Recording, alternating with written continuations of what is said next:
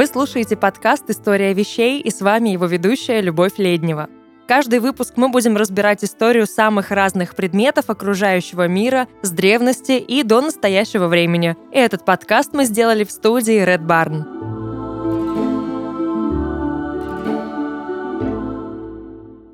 Мы привыкли к тому, что дома у нас есть как минимум рюмки, бокалы под вино и под шампанское. Но если придет настоящий эстет, то еще заговорит про какие-то там роксы, снифтеры, шоты, хайболы и засыплет вас кучей других непонятных волшебно-алкогольных слов. И да, под каждый напиток существует свой коктейльный бокал. А еще существует коктейльная рюмка. Кто-то скажет, что это одно и то же, но не мы. Ох, горячий будет выпуск. Погнали! Мы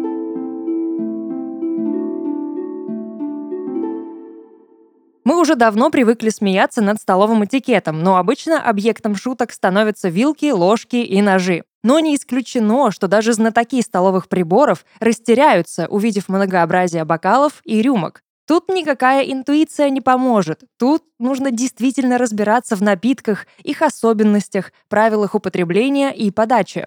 Вообще понятие «коктейльная рюмка» не имеет той широты, которую мы ему уже придали. Изначально это конкретный предмет, знакомый каждому из нас. Самая классическая классика – азы, знаменитость среди стеклянной посуды.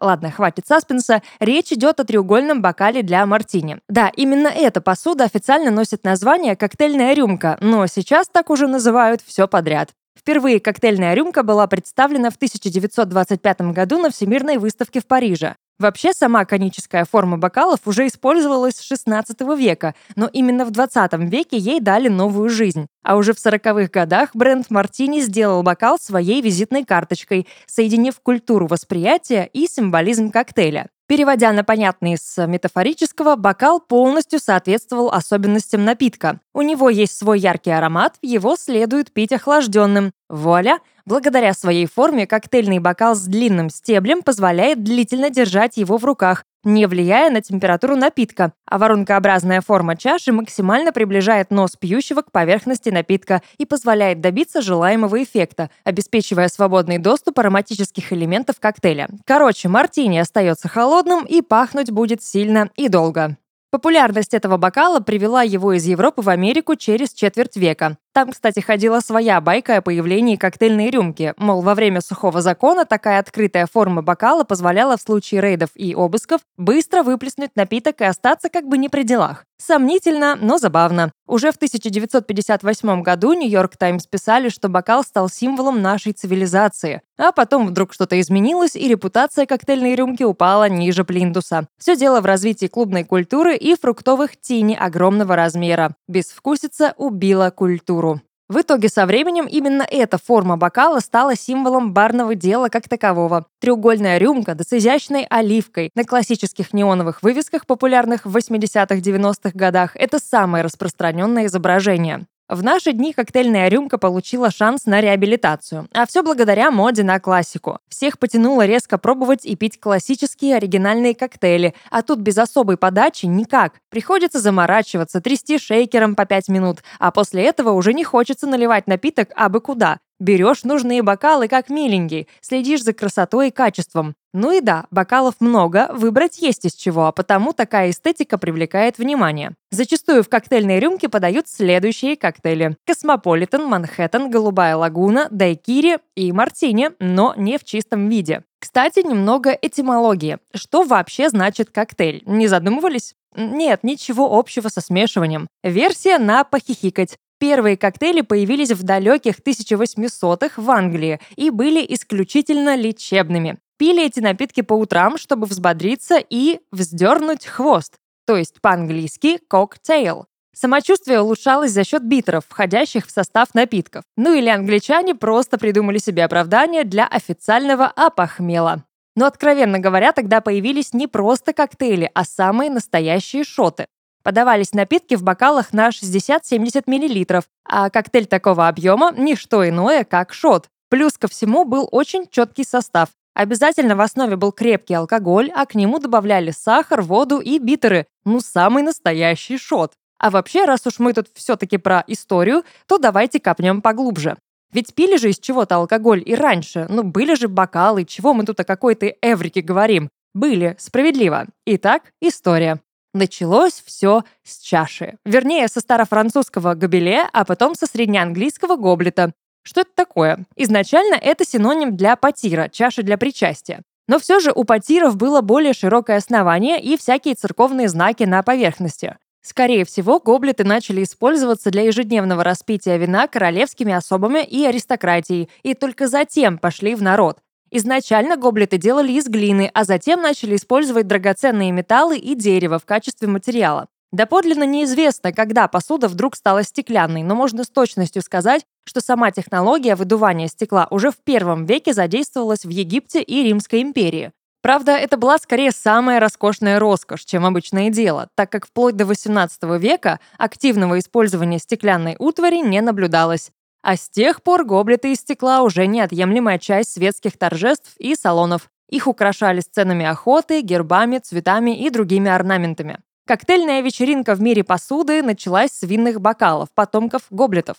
Именно в них рекомендовали наливать изысканные коктейли без добавления льда. Все из-за наличия у бокала ножки. Саму чашу не нужно держать в руках, а значит напиток не будет быстро нагреваться от человеческого тепла. Ну и опять же, эстетика, чтоб ее, выглядит стильно. Еще одна разновидность бокала, повлиявшая и на появление коктейльной рюмки, и на культуру питья в целом – шампанское блюдце, ну или десертные блюдца, или креманки.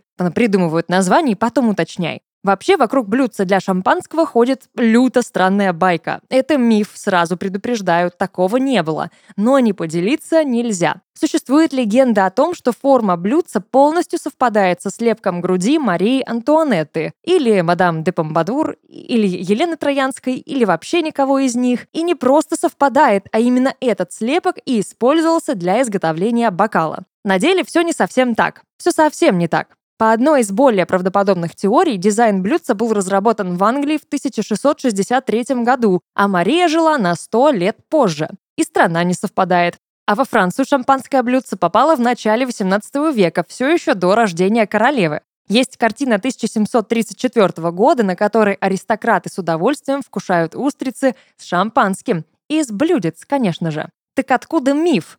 Ну, экстравагантная королева все же пользовалась чашами в форме груди, но пила из них молоко, а не шампанское. Подарил чашу ей муж, король Людовик XIV. А создали такие необычные предметы посуды скульптор Луи Симоно Буазо и живописец Жан-Жак Лагерене. Вдохновлялись творцы древнегреческими сосудами, которые изготавливались на симпосиях, ритуальных пиршествах. Ну а чтобы тема груди была полностью раскрыта, скажем все-таки о реальной части легенды. В 2008 году Карл Лагерфельд действительно создал бокал по форме груди. Моделью выступила Клаудия Шифер, и в итоге получился кубок для шампанского «Дом Периньон».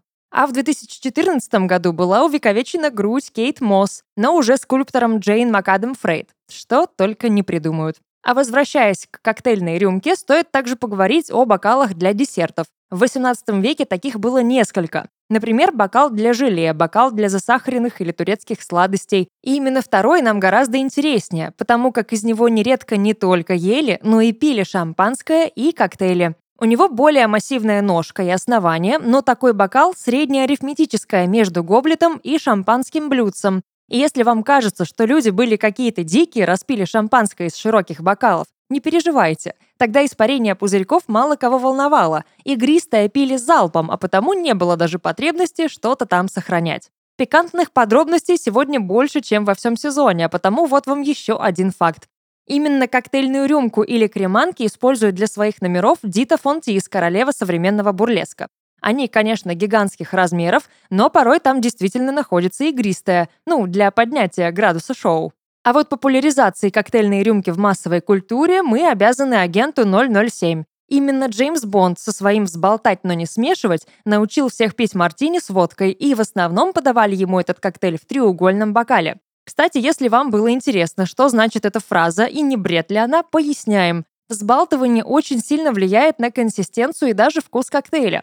В то время как обычное смешивание в бокале со льдом просто охлаждает и немного разбавляет напиток, взбалтывание добавляет мелкие пузырьки воздуха, образующие тонкий слой пены, полностью меняющие текстуру. И еще один интересный факт. Соломинки к коктейльной рюмке подавать не стоит, это мавитон. За счет широкой чаши бокал дает ощутить полноту вкуса коктейля, задействовать буквально все рецепторы, плюс обоняние. А при употреблении напитка через трубочку рецепторы, которые с ним встретятся, резко сокращаются, а значит коктейль вы толком не распробуете. Ну и нужно понимать, что все эти правила и тонкости не просто прихоть барменов, чтобы нас запутать. Культура питья невероятно многообразна и интересна, а направлена исключительно на наслаждение напитком. А потому и виды посуды, и правила подачи – часть этого наслаждения. Сосуд способен кардинально изменить восприятие вкуса и аромата напитка. Первый глоток – это прямое воздействие на вкусовые рецепторы, а пренебрегать этим не нужно. Ну, только если у вас нет цели бездумно напиться до забытия, но это не про культуру питья. А мы с вами культурные, я надеюсь.